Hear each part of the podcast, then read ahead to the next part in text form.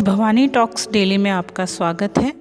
आज हम आपको छात्रवृत्ति स्कीम के बारे में बताने जा रहे हैं।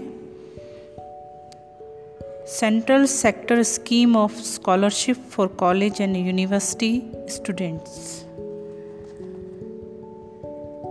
यह नेशनल स्कॉलरशिप पोर्टल एनएसपी पर आवेदन किया जाएगा इस स्कीम का, जिसकी साइट है scholarship dot G O V dot in. इसकी लास्ट डेट है 30 नवंबर 2021 इसकी पात्रता वे छात्राएँ जिनके सत्र 21 बाईस ट्वेल्थ बोर्ड में 80 परसेंट व उससे अधिक आए हों।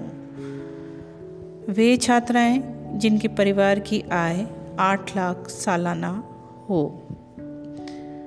यह स्कीम अनारक्षित आरक्षित सभी श्रेणी की छात्राएँ आवेदन कर सकती हैं।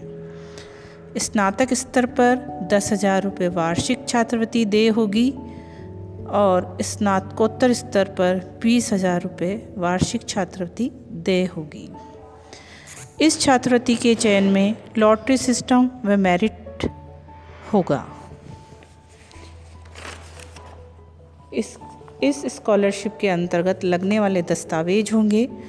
आय प्रमाण पत्र बैंक की पासबुक की फ़ोटो प्रति, विद्यार्थी बोनोफाइड महाविद्यालय पहचान पत्र, महाविद्यालय फ़ीस की रसीद, आधार नंबर, मूल निवास प्रमाण पत्र जाति प्रमाण पत्र अंतिम उत्तीर्ण कक्षा की अंक तालिका जन्म प्रमाण पत्र के लिए दसवीं की अंक तालिका। धन्यवाद।